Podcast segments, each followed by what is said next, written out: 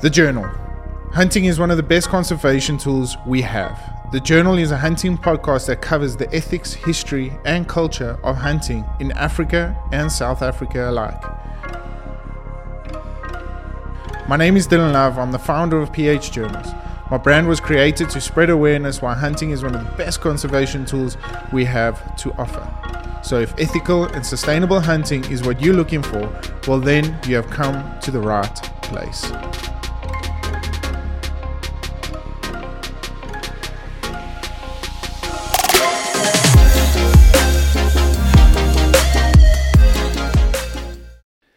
Hey guys, and welcome yet to another podcast uh, of the journal. Um, exciting episode ahead, and exciting for a specific reason. Scullies have come on board as the main sponsor for the journal podcast for 2023 and the rest of this year. Scullies is an innov- innovative idea made purely based on conservation um, at heart and I'm proud to be associated with such an incredible brand and just to create awareness for all the new things that can possibly come of this. It's such an great initiative. So these are little 3D model, one one sixth of the size, uh, one sixth scale um, of these. The, they're resin printed uh, 3D models of original skulls that have been taken. Um, Scully's team have invested a lot of money in a 3D scanner. So these are original skulls that you guys see here today. If you guys would like to find out more, I will be putting this link in the description. Use my um, discount code PHJ10 uh, for 10% discount shipping all over South Africa at the moment. And hopefully, in the early stages of 2023, we will be abroad. Um, this is such a great, great, great product to be involved with. Um, and yeah, sky's the limit at this point. Um, so big shout out to Scully's, the whole team, Doug, everybody, Kelly, everyone, Pierre, that's been involved with this development and this brainstorm. Uh, I call it a little bit of a brain fart. Um, is really, guys, it's it's such a, a, privilege and honor to be involved with such things. Uh, you've got the Big Five collection, Spiral Horn collection, Small collection, Plains Game collection such a great way for stocking fillers, uh, for gifts uh, to your kids, and just to spread awareness. Uh, so, big shout out to Scully's, and um, yeah, I'm I'm so excited for the future. So. We will hopefully have one of the team members on board uh, with the podcast in the next couple of days. Uh, where we can launch this properly as a, as a main sponsor. But I, I, feel honored and truly blessed to be a part of this. So thank you so much. Well, guys, without further ado, let's get into this week's episode. So, guys, like mentioned before, big shout out to Scully's. That's one of the main developments coming out of uh, the, the Journal podcast uh, in the past couple of weeks. As far as I'm concerned, PH Journals, there's been a couple of questions that have come onto my social media platforms, as well as I've just finished a live on TikTok. Um, and yeah, what an in- interesting, interesting time it is to be a hunter, to be a professional hunter. And uh, one of the one of the questions, and I'm going to dive straight into it, was asked how to become a professional hunter. Well, guys, firstly, to link up with the correct schools, um, correct institutions. If you guys would like to find out more about this, um, I would like to get affiliated with a couple of schools out there. So if you guys would like to find out more, hit me up on any one of my social media platforms. I'll get more involved um, in depth uh, for searching for you guys um, as regards to this, um, because I think that's probably one of the most important things is linking with the with the correct school. But before that, there is a step. Um, there's two steps to it. Firstly, You've got to identify why do you want to become a professional hunter. If it's for the lifestyle, I don't recommend you getting into it. Um, I just think that the lifestyle isn't ideal for for what you think it is. It's a great way of looking at things, but it's not it's not the best way. It's not the best reason for you to get involved as a professional hunter if you're looking for the lifestyle of it. However, differently, if you're looking to become a conservationist, to preserve and conserve the wonderful wildlife we have, um, to look after it, to understand that you have got an obligation as a professional hunter that every time you step in the bush, you are making the correct call, not only for the species, not only for that particular herd, not only for that hunter, but for generations to come. You have an obligation to live up to. So understand that these are huge criteria that you have to carry on your shoulders, carry every single day as a professional hunter. So that is the main reason why I will get into it. Obviously, um, the main, the other main reason is is to provide food, um, ethical food for your family.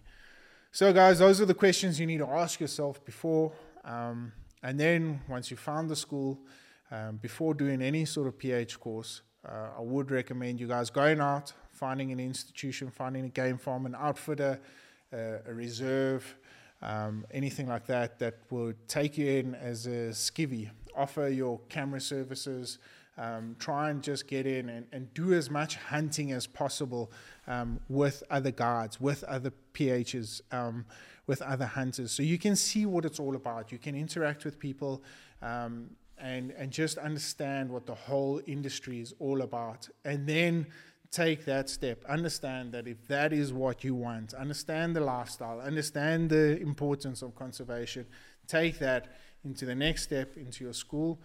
Excuse me and then take it from there and move forward and become the best possible professional hunter that you can be for this wonderful industry and for our wildlife.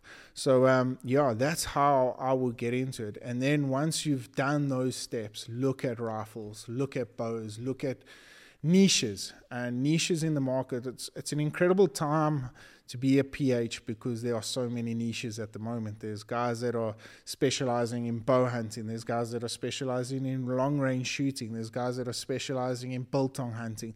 There's just so many branches that you can develop in this specific situation, um, which I think is very very important for the future to come. So yeah, that's the exciting part about it is that understanding that you're going to be able to figure out your niche. If you're a good bow hunter, by all means, stick to bow hunting. I mean, that's what you're going to love to do. So, yeah, and that's how I will go about doing it. Um, the way I've approached it, and I've always considered this as the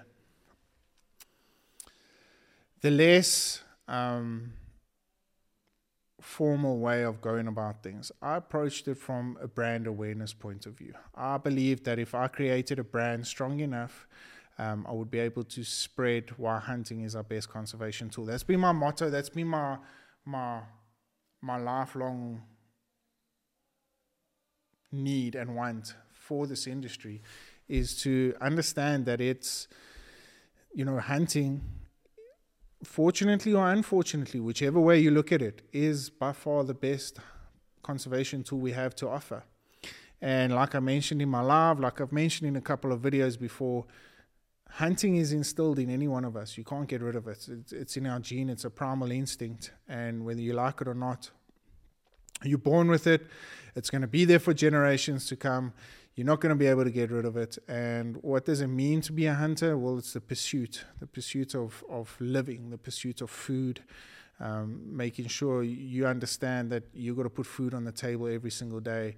And the only way you're going to do that is through the means of hunting. Uh, you, somebody always said to me, and, and it was such an interesting, uh, not an argument, discussion we had, was that you put a homeless man uh, without anything without clothes, without food, without anything on the street.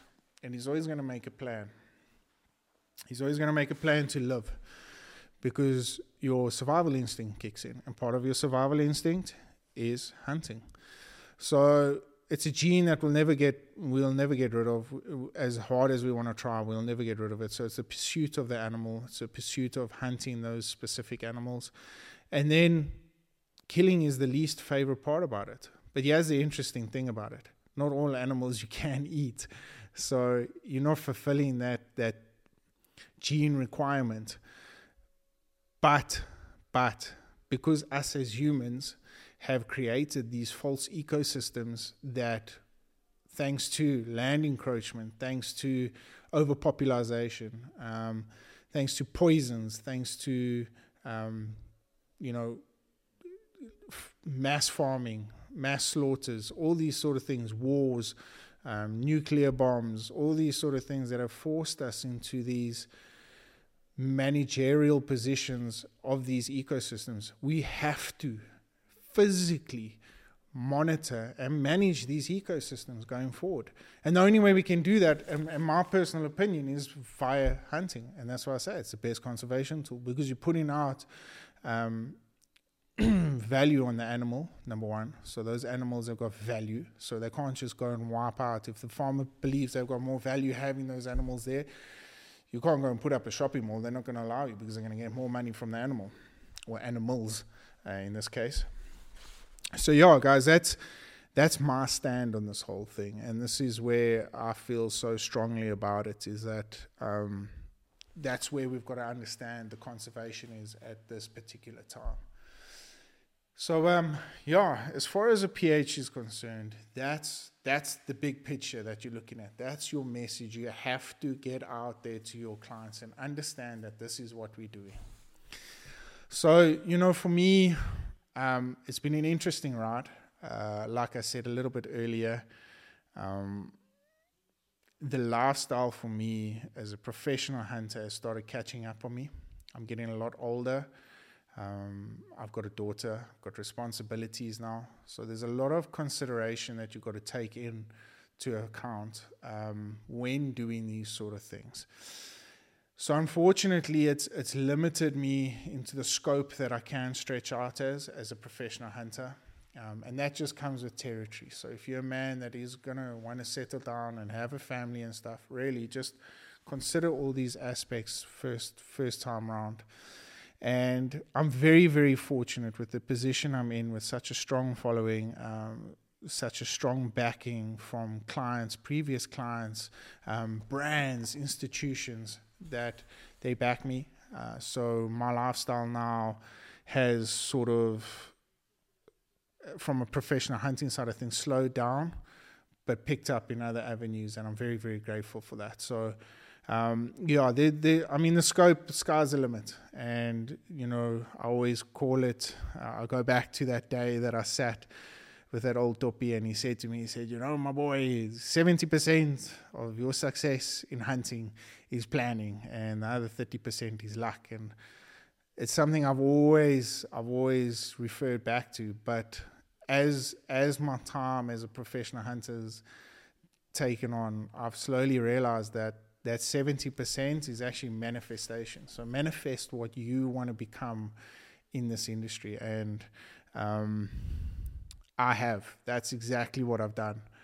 I've I've manifested myself into this position because I believe that this is what the industry needed at this time. So don't go out there. If you've got crazy ideas, go out there, think them through, understand that whatever you think, whatever you believe is going to be a strong way forward for this industry and, and it's got to benefit it. And if it does, by all means, go for it. And I'll be the first person that will back you. And yeah, so that's that's the interesting one, and that's that's a little bit about professional hunting, um, in a nutshell. um, yeah, this question was actually asked a couple of times to me, but the reason why I decided to talk about it, I know I've spoken about it in the podcast before, um, is one of my goals. I've always wanted to talk about how you can manage becoming being a professional hunter and having an ordinary life as far as financial implications are concerned. I'm not yet in that position to do that, but how this was, how this, how this forced me into into doing this um, podcast about this particular question was there was an individual from from the states actually wanting to find out about it. And for me it was interesting because you know what better way to learn and to do what you love by coming over from america um, having the financial backing because obviously the dollar is higher um, in value than it is in the rands. Coming over having such a positive impact having um, and and really just stating your claim over in the industry over this side and becoming a professional hunter. Who knows? You might stay on until you're 50 years old here in South Africa, or you might just do it for five or six years. But you need to understand as well that you still have that obligation to make sure that you're you're looking after the herds. You're preserving and conserving, and that, and that's that's what you've got to live by. So no matter where you are in the world, I know there's guys that are from Norway, Denmark, Sweden, Spain, uh, the US, are all professional hunters. Yeah, there's a couple of them, but you know, just understand that, that that's that's your obligation. That's what you guys have got to do going forward, um, as far as conservation is concerned. So yeah, guys, that's that's it for the first question. Um, before we get into the next one, I'm just going to stop the camera um, and start recording again because, and we're back. So um, yeah, um, the next question was actually asked as well. Um, and this one, this one, I struggled. I really, really struggled with, and this is why I wanted Sue Tidwell on the podcast as soon as possible. But thanks to my wonderful government, uh, with the load shedding as well as cables being burst here in South in in Queenstown, um, our um, our electricity has been coming and going, you know, ridiculous times. I mean, this week we've been off for three days straight, so it's been extremely frustrating to try and get Sue on the podcast because you know with with the signal yeah if our Skype podcast is not the greatest of quality then you know it loses its effect. And Sue is such a wonderful and interesting lady and I I really um, I'm gonna ask her this question but I I thought I would try and answer it as best as I possibly can and it was brought to me by a young lady um, she was uh, she was born in Kenya uh, her parents later uh, moved to the United Kingdom. Uh, she's wanted to come back to do um, lion project work here in South Africa. However, it didn't quite work out, um, so she thought that she would go against the grain and develop and try and hunt um, in understanding why hunting played such a crucial role in the conservation of lions. And I said to her, I said, please, when she gets the first, the first thing she does when she gets off that plane in South Africa, she comes down to Queenstown. She has, a, she does a podcast with me, or I will fly up to her because I think this is such an incredible initiative for somebody that that's completely against hunting, that's come from a country that that stopped hunting in the 70s to to come out here now and use it as a tool to get involved with lion conservation was such a unique approach, and I, I, I want to pick her brain in why she asked that particular question. And um, yeah, so she the question was posed that how does she get involved in hunting? Well, you know, as an as a as a foreigner or as an outsider, number one, it's definitely going to be difficult for you to get your rifle license in such a short space of time. Uh, so maybe consider getting a rifle license over there or bringing a bow over or whatever the case may be, or just tagging along with a professional hunter or with an outfitter. There's loads of outfitters, there's loads of professional hunters out there that are looking for people that are volunteers um, to hold a camera, take photos, to take video footage, to do all these sort of things. And that would be a great way to start getting involved in hunting.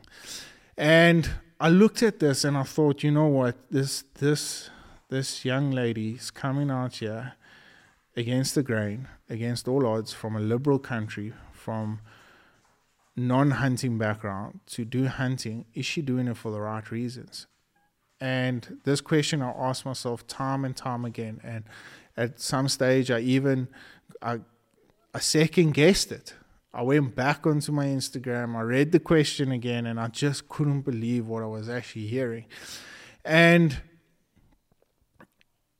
it takes so much courage for somebody to do that. And the fact that she's willing to understand that right off the bat. So I think what I would suggest to her is rifles and all that sort of stuff aside, you know, get yourself affiliated with an organization. FASA, uh, SA hunters, uh, whatever it may be, um, and become involved with that and understand that that's going to be your platform going forward to back you in whatever obligation or legal requirements might need or might come about um, from this scenario that you're going to be tackling. Um, and then understanding also, are you coming over? Are you becoming a hunter because you want to hunt lions, or are you coming over because you um, you you want to understand a little bit more of why it was such a massive conservation uh, tool and that that's that in itself is is such a unique way of of looking at things so yeah for me um, i would get involved with an organization first and then get involved with um, an outfitter a professional hunter and offer your services for free um, and that way you can learn a little bit about, more about hunting and to see why that's what you really want to do and as far as the lion conservation is concerned, well, guys, we need to understand one thing.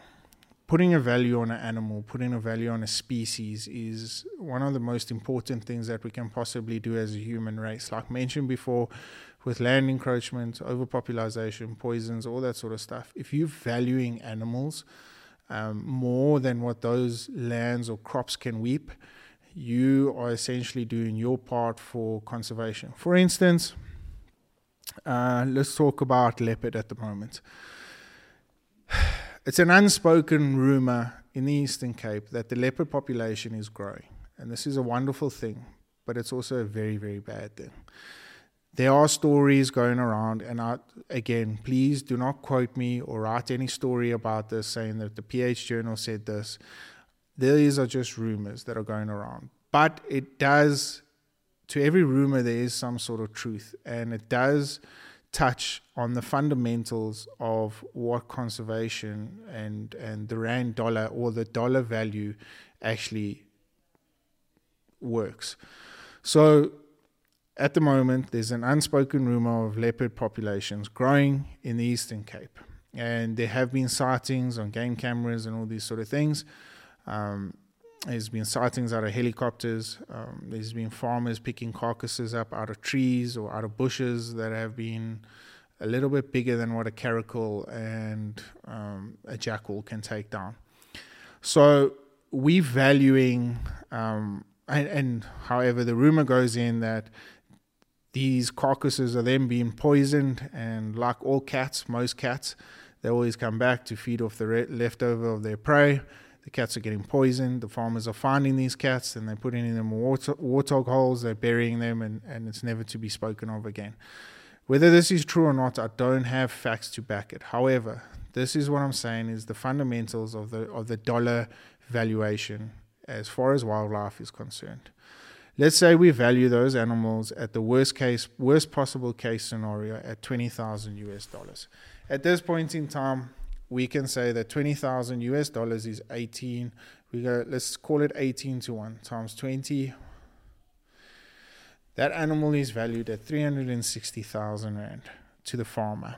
Uh, let's take off, if we had to take off profits and all that sort of stuff, um, permits, uh, conservation, dollar, all that sort of stuff. Let's say the farmer walks away with 200,000 Rands from that one animal if he is dished out um, permits to hunt. 200,000 Rand would essentially buy him a good herd of cattle. If he is lo- losing cattle, a good herd of sheep. If he's losing sheep, um, all these sort of things. It's the same as the brown eye hyenas in the area. We last year I, I was first-hand witness to uh, 15 goats losing their lives in one night to a brown eye hyena by just crushing their skulls. That brown eye hyena was valued at 13,000 US dollars. However, we couldn't get a permit for it to to be hunted. Therefore, the farmer lost its livestock and and and gave the instruction to anyone that, that had spotted this thing to shoot it, throw it in the warthog hole, and never to be spoken of again.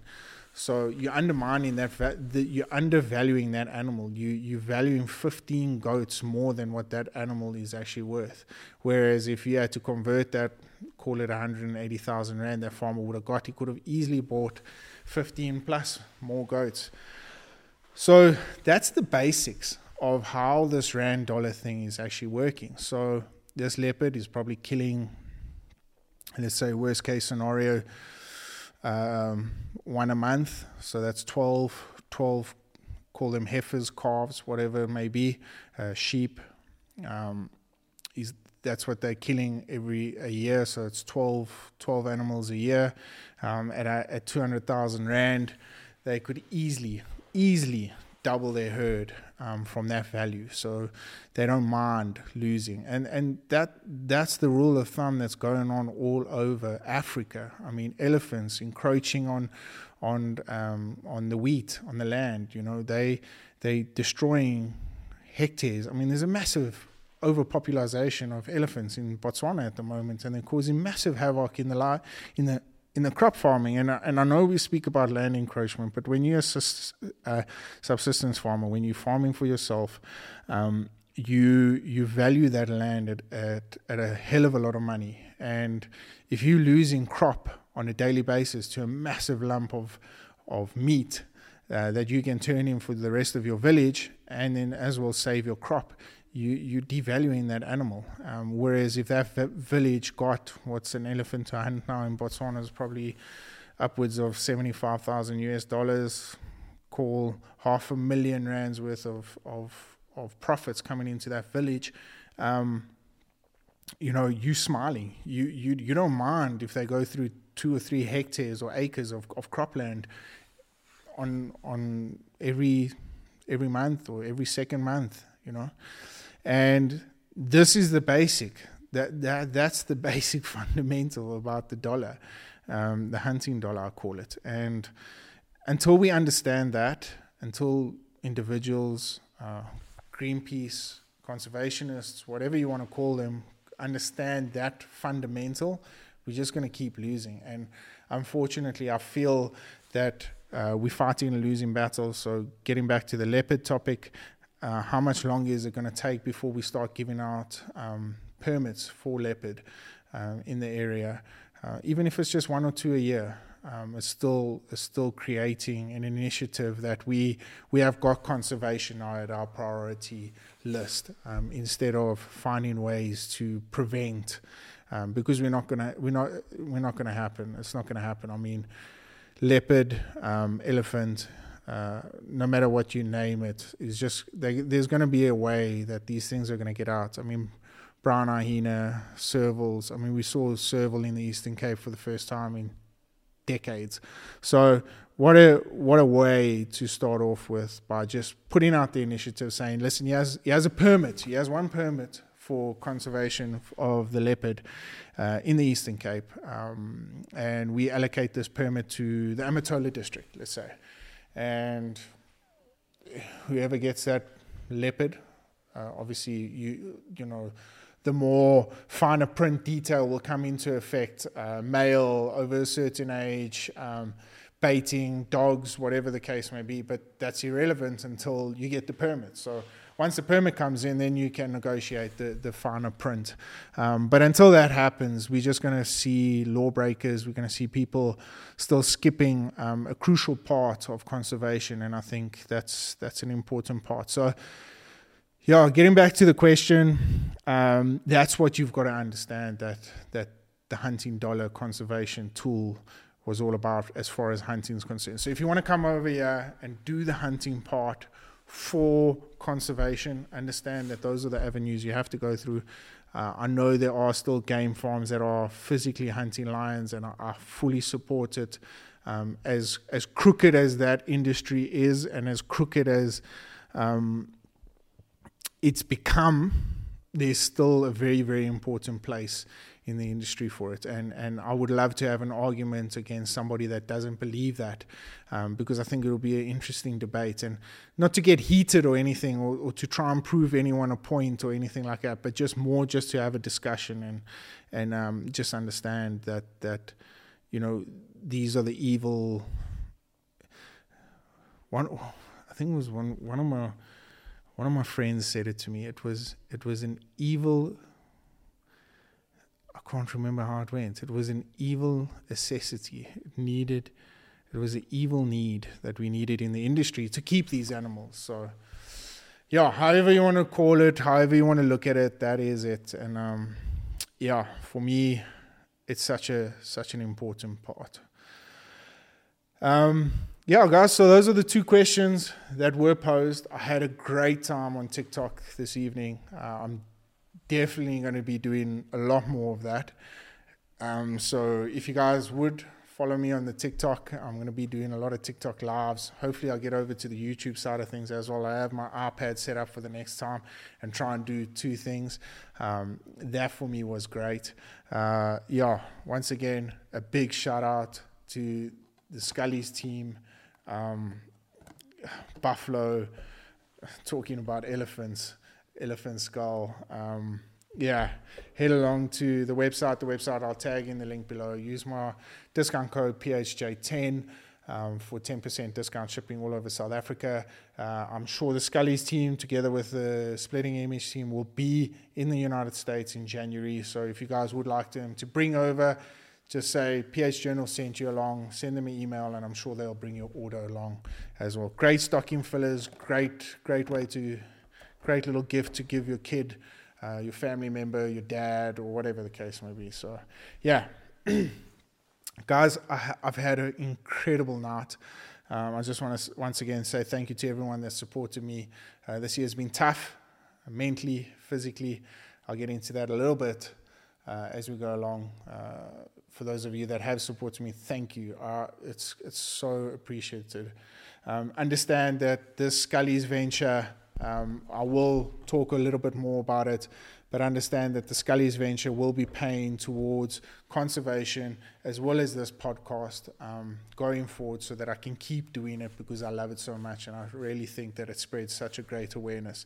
So if you have, if you're watching this on YouTube, hit the subscribe button, turn on the notifications, and if you enjoyed this episode, drop a thumbs up.